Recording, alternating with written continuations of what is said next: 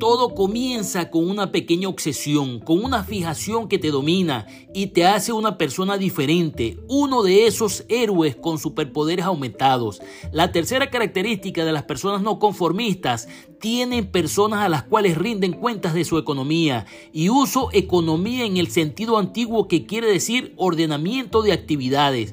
Si usted quiere tener éxito debe ser económico y para ello necesita un mentor, una persona que no tiene a quien rendir cuentas. Es posible que en los baches del camino, en esos periodos de agotamiento, no tenga retroalimentación. Eso hace un mentor. No solamente rinde cuentas para estar en orden, recibe retroalimentación. Todos tenemos la tendencia a agotarnos en periodos donde hay que dar más. El mentor es como el entrenador, el coas que te revisa desde afuera el juego y reordena las jugadas. Adelante, líder 4x4.